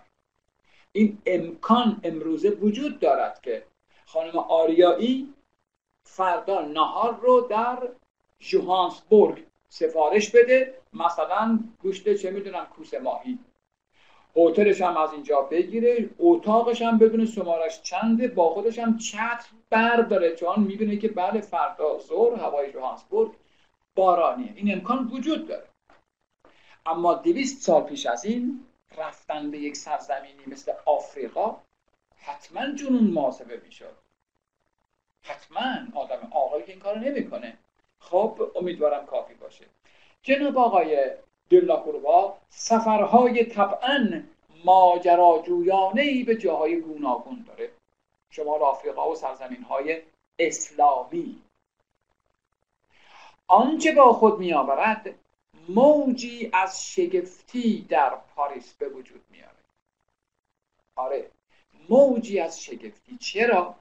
راست بخواید مردم فرانسه ببینید مجبورم دوباره بگم. چیزی به نام نقشه کشورها که نبود. من همیشه میگم امروز که از اسباب بازی کودکان ما تو خونمون نقشه کره زمینه. می‌دونید این نبود چه ذهنیت گنگی از دنیا داشتیم ما؟ خیلی گنگ بود. خیلی گنگ بود شناختی که از دنیا می‌تونستن داشته باشن. بله عکس که نبود بگیم آقا عکس های آفریقا رو دیده بودن. پستر نبود چاپ نبود. واقعا شناختی از دنیا وجود نداشت در ذهن یک نفر. دنیای هر کس خیلی محدود بود. خیلی محدود بود. اصلا چیزی به نام توریسم مطلقا وجود نداشت در هیچ جای دنیا. اصلا دلیل نداشت کسی بره یه جای دیگه بره چیکار کنه. اینو بپذیرید. شاید 95 درصد مردم دنیا درست در همون شهری که زاده می شدند همون دو زلی همونجا می مردن چیکار دارم جای دیگه؟ خیلی دنیای ما عوض شده کوتاه کنم. بله کار دلاکروبا عجیب بود. تابلوهای او و نقاشی ها و طراحی ها و توضیحات او رو که میشنیدند خیلی شگفت انگیز بود و شورآفرین به همین جهت. بعد از دلاکروا خیلی ها راهی سرزمین های ناشناخته شدند. با ماجراجوهای عجیب غریب. چه بسا خیلی برنگشتند به خصوص شرق. شرقی که برای غربی ها پر از افسانه و رؤیا بود. پر از شعر و قصه بود. به این ترتیب جریانی در هنر اروپا به وجود آمد موسوم به اورینتالیزم Orientalism رو می‌دانید در فارسی شرق گرایی ترجمه کردن. البته کسانی که پا جای پای جناب آقای دلاکروا گذاشتند هیچ کدوم دیگه به اعتبارشون نرسیدن ولی حتما دیدید دیگه بعیده ندیده باشید. آثار نقاشان Orientalist رو صحنه هایی از شهرها زندگی رویدادها چشماندازهای جهان اسلام و ایران و نمی‌دونم هند و آفریقا و خیلی جاهای دیگه خیلی جاهای دیگه که هنوز هم این آثار در میان دوستداران نقاشی های حالا بگیم اکادمیک طرفداران زیادی داره. من دوستانی میشتم که از این تابلوها می‌کشم می‌برم تو کشورهای عربی میفروشن به عنوان کار تجارت ها شما هم شاید بشناسید. مجبورم بگذارم. بله کوتاه می‌کنم. زنان الجزایری اثر اوژن دلاکروا یک بار این جمله رو بگم. هرچه هست رومانتیک خیلی مهم نیست زن این ولی بشینه اون ولی بشینه. چون همه آنچه می‌بینه یک فرانسوی برای شگفت انگیزه از رنگ پوست تا لباس و معماری و زیرانداز و غیره و غیره و زیورالات متعدد. عربها در حال شکار شیر. عربها در حال شکار شیر. دیدنیه واقعا. طبعا آقای لاکوروا بعضی از این صحنه رو می‌تونست خودش دیده باشه از نزدیک تعجبی نمی کنیم بالاخره آدم ماجراجویی دیگه. کرم داره خلاصه. خوب دقت کنید خوب دقت کنید کیفیت تصویر خوشبختانه خیلی خوبه. او یک روبانسیست یا رفایلیسته معلومه خب نمی‌خواد بگیم. او یک روبانسیست دو آتیشه است. دو آتیشه به قول معروف. پر واضحه. از اون اول یادمون مونده. گفتم که تاریخ نقاشی غرب قابل تفکیک به دو بخش هست. رافائلیست ها روبانسیست ها بله. نئوکلاسیک یک جریان کاملا رافائلیستی بود و رومانتیسیزم به خصوص دلاکوربا که نماینده, نماینده اون هست کاملا رومانتیستیه و گفته بودیم که کسانی که به رنگ اهمیت میدن به هیجان و عاطفه و احساس می‌پردازند. و کسانی که به تر اهمیت میدن به منطق و استدلال و تعقل. کافیه دیگه. تکنیکش فوقالعاده است. فوقالعاده روان و سیال هست. می‌بینید که اصلا به جزئیات کاری نداره. چقدر رنگا رو راحت می‌ذاره. چه اعتماد به نفسی چه در هم تنیدگی عجیب غریبی. دلاکوروا هفت دوره تابلو فرستاد برای سالن و هر هفت دوره دلا انگ رو رد کرد به عنوان آثار از خودم کلمه رو میگم شلخته. آثاری که سزاوار ارائه نیستن. شاید گفته باشم اما دلاکوروا کم نیاورد. با بعضی از دوستانش سالن مردودین تشکیل دادند. سالن مردودین و اونجا کالار نمایش گذاشتند. و آنگاه که مخاطب سالن مردودین بیش از سالن رسمی شد یعنی مرگ نئوکلاسیک و پیروزی رومانتیسیسم. پورتری یا چهره شوپن اثر اوژن دلاکروا نوع رنگگذاری کاملا بیانگره یادمون باشه. خوب نگاش کنید. می‌خواد روح و روان این شخصیت رو آشفتگی موسیقایی بهش ببخشه. اینو دیدیم؟ عیبی نداره لحظه برگردونم. یه بار دیگه ببینید. این دوتا با هم لجن. دقیقا درست گفتم. این دو نفر با هم لجن. این یک اکادمیسیانه اصول و قواعد. دقیق ارتباطی می‌دونه بقیهشو. اما این آدم نه. اصول و قواعد بیخیال. عشق می‌کنه با نقاشی. زندگی می‌کنه با نقاشی. بحث بلد بودن نبودن کلا منتفیه یه جور دیگری می‌بینه دنیا دانستیم خیلی تواناست ولی یه جور دیگه خب از دلاکوربا بگذرم برم فرا اسپانیا. اسپانیا. و شخصیتی عجیب غریب به نام گویا فرانسیسکو گویا. می‌دانم البته دوستانی خب شاید حق دارن اعتراض کنم بگن هی نگو می‌دانید می‌دانید. شاید نمی‌دانیم. ولی خانم جعفری اینطوری گفت در واقع. اما خب انتظار داریم بعیده که دوستی که در چنین کلاسی هست مثلا از گویا چیزی ندونه. گاهی اوقات هم شکست کنن دوستان؟ بله گویا اول بگم زندگی بسیار آشفته. ای داره پستی بلند زندگیش خیلی زیاد. شاید بشه گفت زندگی او برعکس زندگی داویده. داوید اول انقلابیه بعد میره میشه نقاش درباره ناپلئون دیگه ایشون اول نقاش درباره. اما بعدا حالا بگیم انقلابی کلمه غلط نیست البته. اجتماعی انقلابی میشه و از دربار اونا دل زده میشه.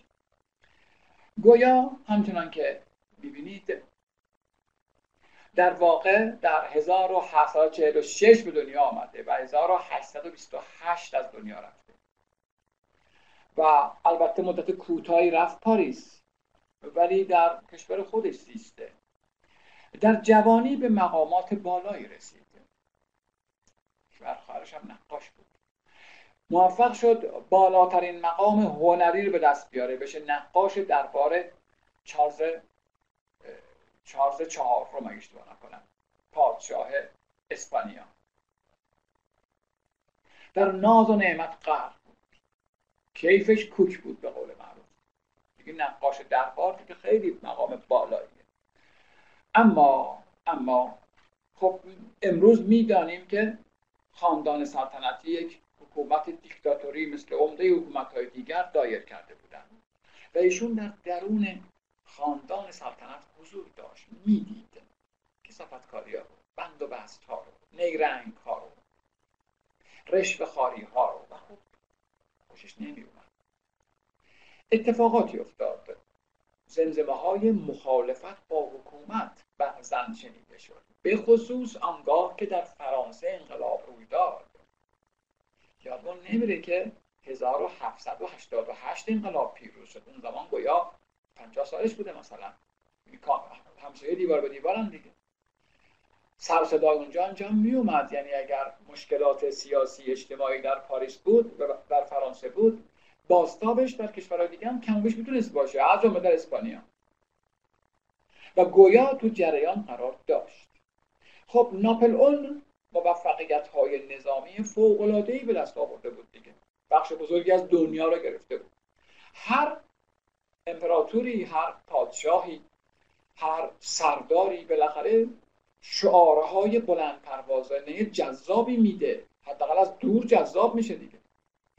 ناپل اون مدعی بود که اولا جهان رو از ظلم و جور آزاد خواهد کرد دوم علم و دانش و آزادی رو گسترش خواهد داد.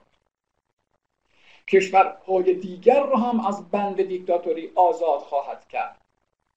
و این شعارها بعضا گروه هایی از اجتماعات کشورهای دیگر رو هم یه جورایی بگیم قلقلک می‌داد. یا میفرید یا جلب می‌کرد. آره.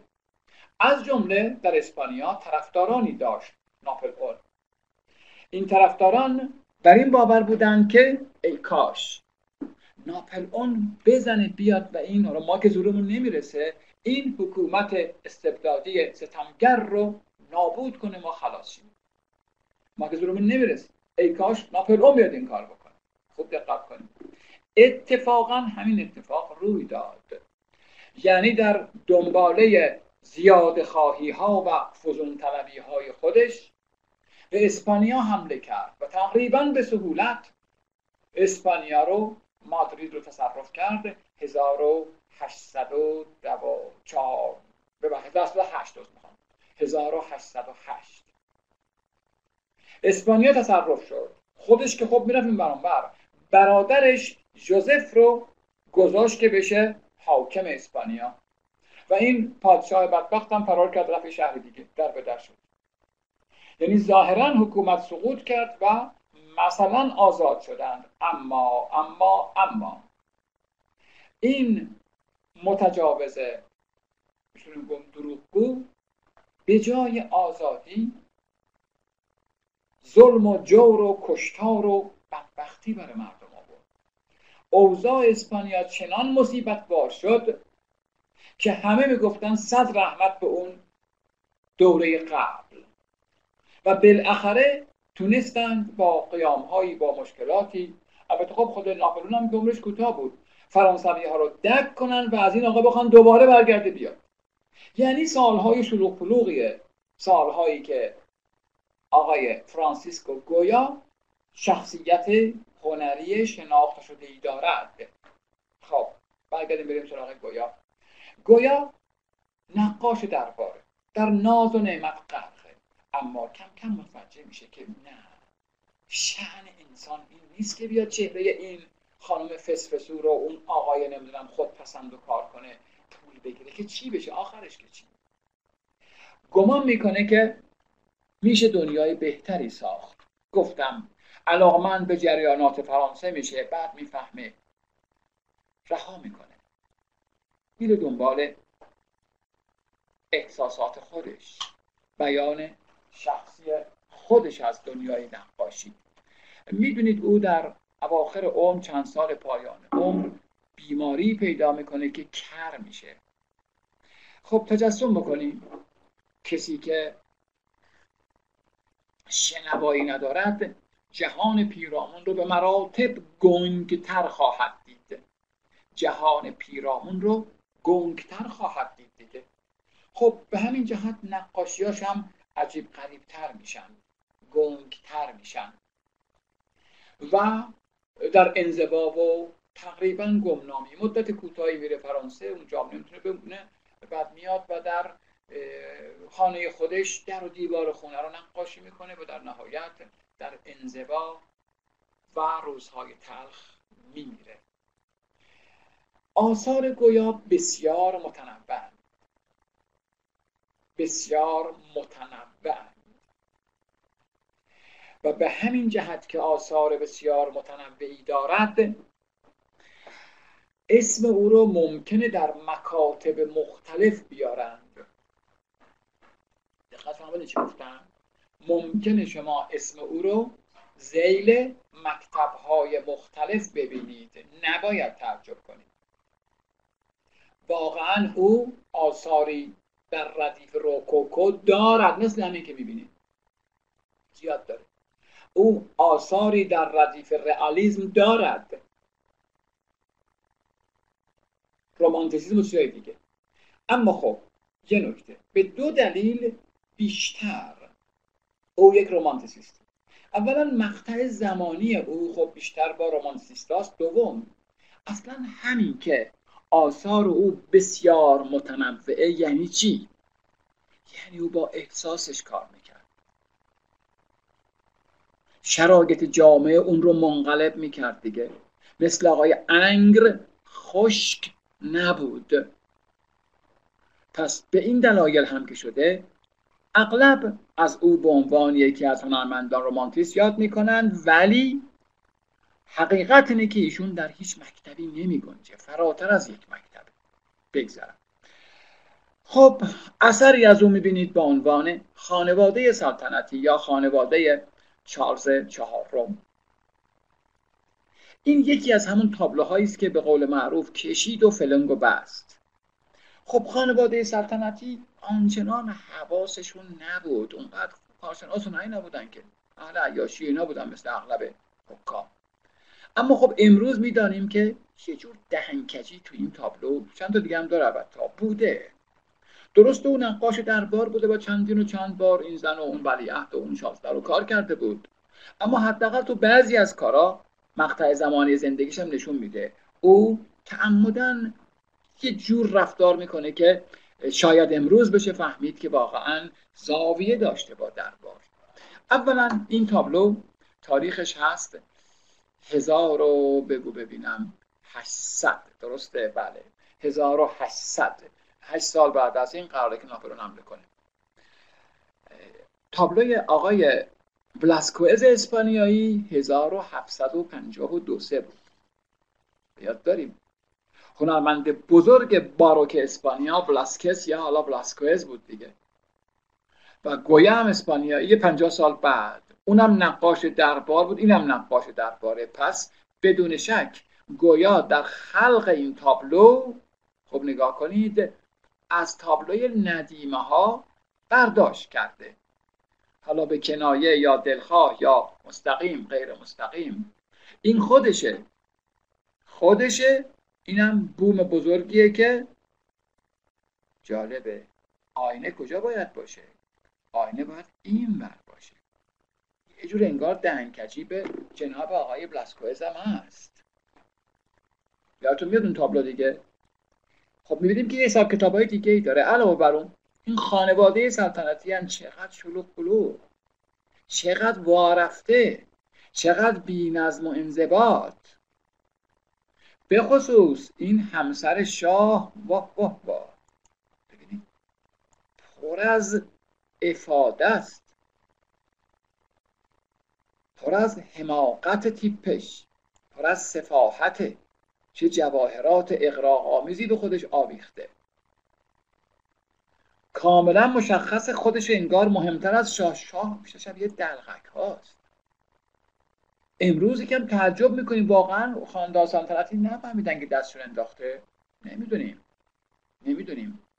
ولی خب مشخصه که خورد با اینا داره.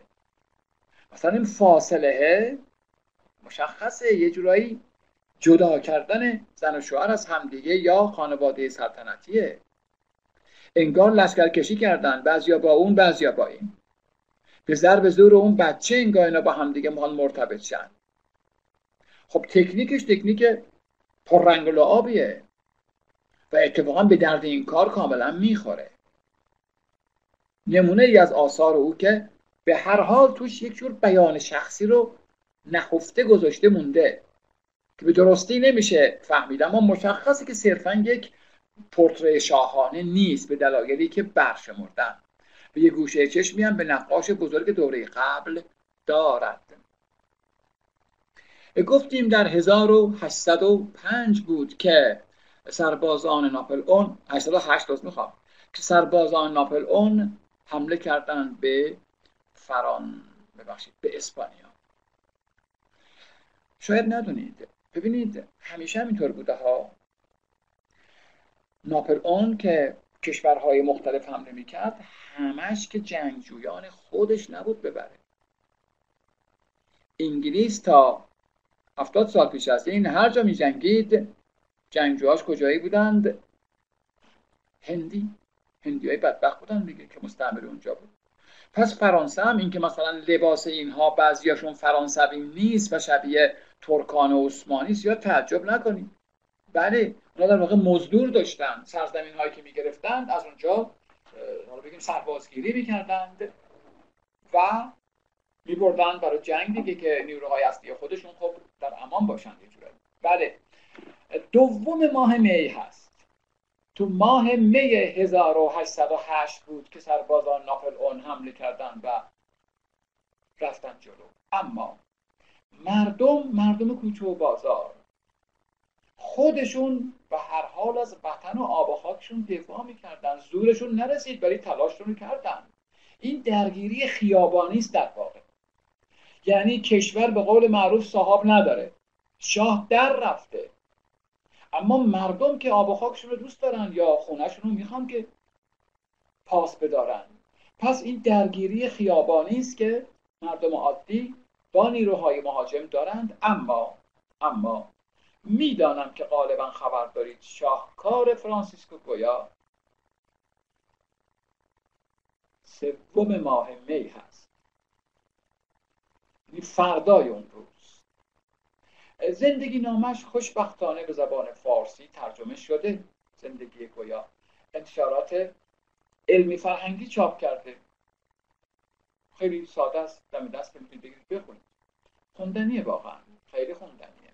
البته به کسانی که خب به حال فراغتی دارن. حالا شما که دوستان کنکورینا نیستیم مثل بعضی گروه های دیگه که همش میگم کنکور میاد یا نه شما خوشبختانه راحتی رو داریم که نگران اون نیستیم بله سوم ماه می بدون شک شاخصترین یادگار هنری آقای گویا هست. ماجرا چیه؟ تو خاطراتش یادداشت کرده میگه میگه من اون شب خودم با فانوس تو خیابون ها لای اجساد دنبال دوستان میگشتم. رفیقان کشته کشته شده بود. انباشته شده بود.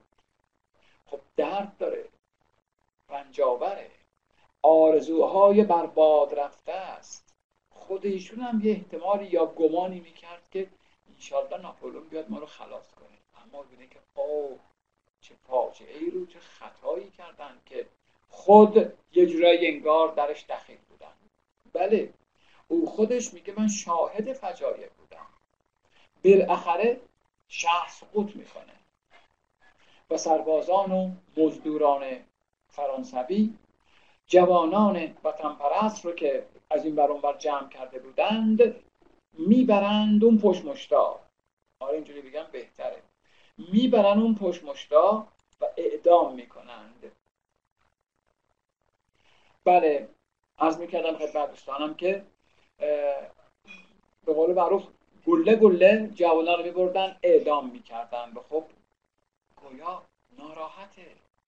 وطنشه هم میهنانشن دوستانشن به همین جهت در اعتراض به کشتار ناجوان مردانه جوانان وطن پرست این شاهکار هنری رو خلق می‌کنه. خوب نگاش کنید. از یادتون نخواد رفت این اثر بیمانند. بیمانند واقعا. خب چیه ماجرا؟ خوب دقت کن اولا تکنیکش چقدر راحت و آزاد. یک رنگراست. یک روانسیست البته. منتها تو کار قبلی پر از زرق و برق بود. پر از زرق و برق. نه اینجا دیگه نیست. آقا موضوع عوض شد. اصلا دنیا تغییر کرد. به این تیپ این آدما نگاه کنید. به تیپشون نگاه کنید. اشرافیت تفاخر هیچ. ساده ساده. روستایی روستایی. پاپتی پاپتی. اما اما با شهامت با اراده.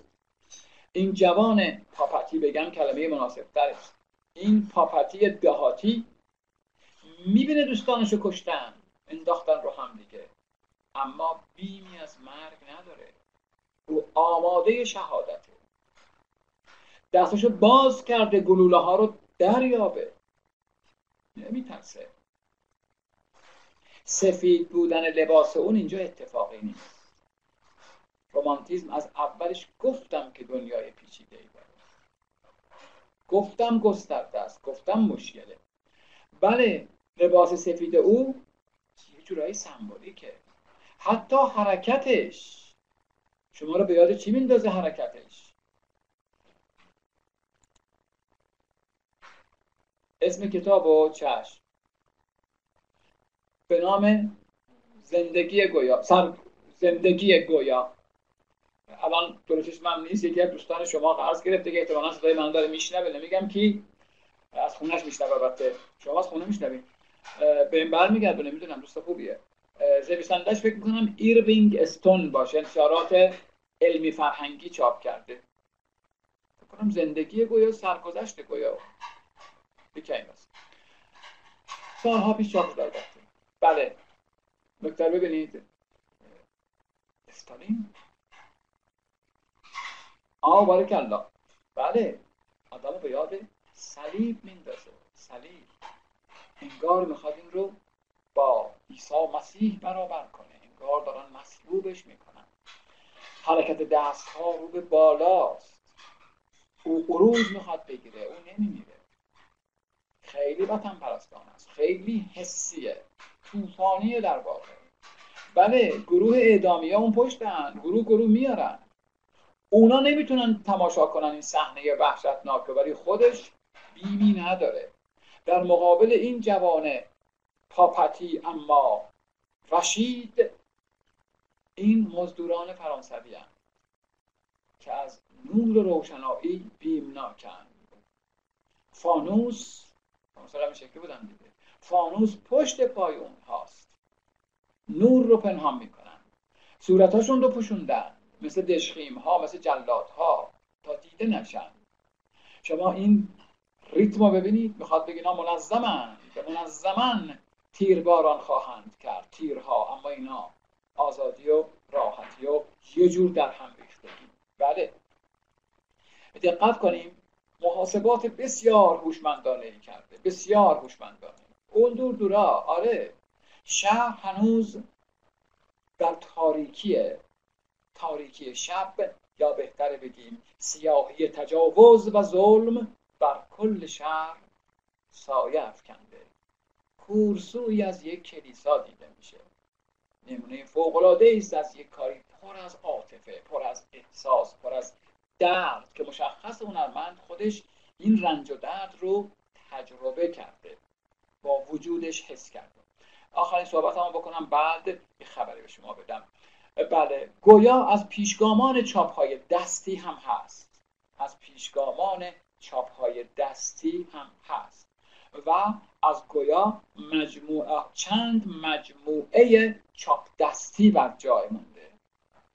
مجموعه کاپریس یا اوهام. مجموعه فجایع جنگ. مجموعه ضرب المثل ها مجموعه ها هر کدوم از این مجموعه ها چیزی شبیه کارت پستال های کوچیکن که خودش تو خونه به صورت گراور رو چاپ می‌کرد و بین مردم پخش می‌کرد تا بلکه اخلاق اجتماعی رو اصلاح بکنه. گفتم شخصیت متحولی بود جناب آقای گویا. هر کدوم از این مجموعه ها 50 60 70 یا مثلا کافریس 100 تا طرح بود. در این طرحها او اقراق هایی دارد که پهلو می‌زند به هنر کاریکاتور. خب متشکرم از توجهتون.